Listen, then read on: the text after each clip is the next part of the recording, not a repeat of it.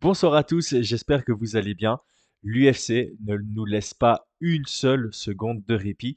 Ils viennent de faire une nouvelle annonce et en fait c'est une triple annonce. Les trois premiers pay-per-view de l'année 2024 ont déjà leur main event.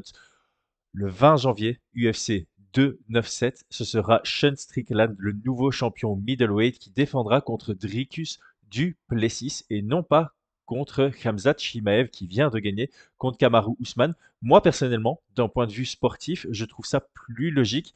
Dana White avait quand même promis le title shot au vainqueur entre Kamaru Usman et Khamzat Chimaev. Donc, moyen, moyen. Ceci étant dit, Sean Strickland, 3 victoires en 2023. Imavov en dernière minute, abuse Magomedov, et puis il gagne contre le champion en titre Adesanya. Il surprend tout le monde.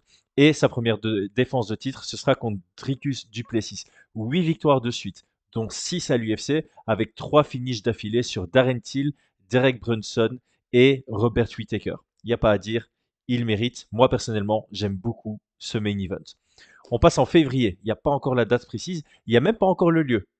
Ce serait peut-être en Espagne, parce que Ilya Topuria obtient son title shot et ce sera contre Alexander Volkanovski. Alors Volkanovski récemment c'est pas top. Hein Sa défaite contre Islam Makhachev, il redescend pour éteindre Yair Rodriguez, il remonte et il se fait éteindre dans la première reprise par Islam Makhachev. C'était il n'y a pas longtemps, c'était en fin octobre. Donc moi je suis pas super fan qu'il revienne en février. J'aurais honnêtement préféré que Volkanovski contre Topuria soit à l'UFC 299. Ceci dit, très beau combat sur papier. Il y a Topuria invaincu, 14 victoires, 0 défaites en professionnel. 6 victoires à l'UFC. Il est sorti de sa masterclass en 5 rounds contre Josh Emmett, incluant un round à 10-7. C'était une boucherie. Et ça, c'est venu après avoir finalisé d'affilée Ryan Hall, Jay Herbert et Bryce Mitchell.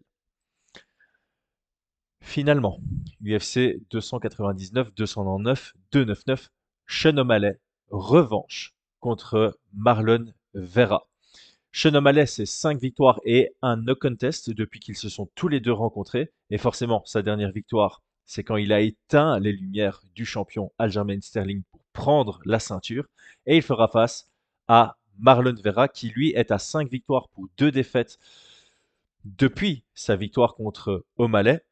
Les deux défaites étant contre José Aldo et Cory Sandhagen dans son avant-dernier. Il est juste sur une victoire là, celle contre Pedro Munoz. Donc là, on voit le star power de Sean O'Malley. Il a choisi lui-même son adversaire parce que d'un point de vue sportif, il y avait au moins deux contenders qui faisaient beaucoup plus de sens que Marlon Vera, à savoir Merab Dvalishvili, qui est devant lui au classement sur neuf victoires d'affilée, dont José Aldo et Peter Yan dans ses deux dernières sorties, et Cory Sandhagen, qui est également devant lui au classement, qui est sur trois victoires d'affilée, dont une victoire contre Marlon Vera, une victoire très très convaincante et très dominante.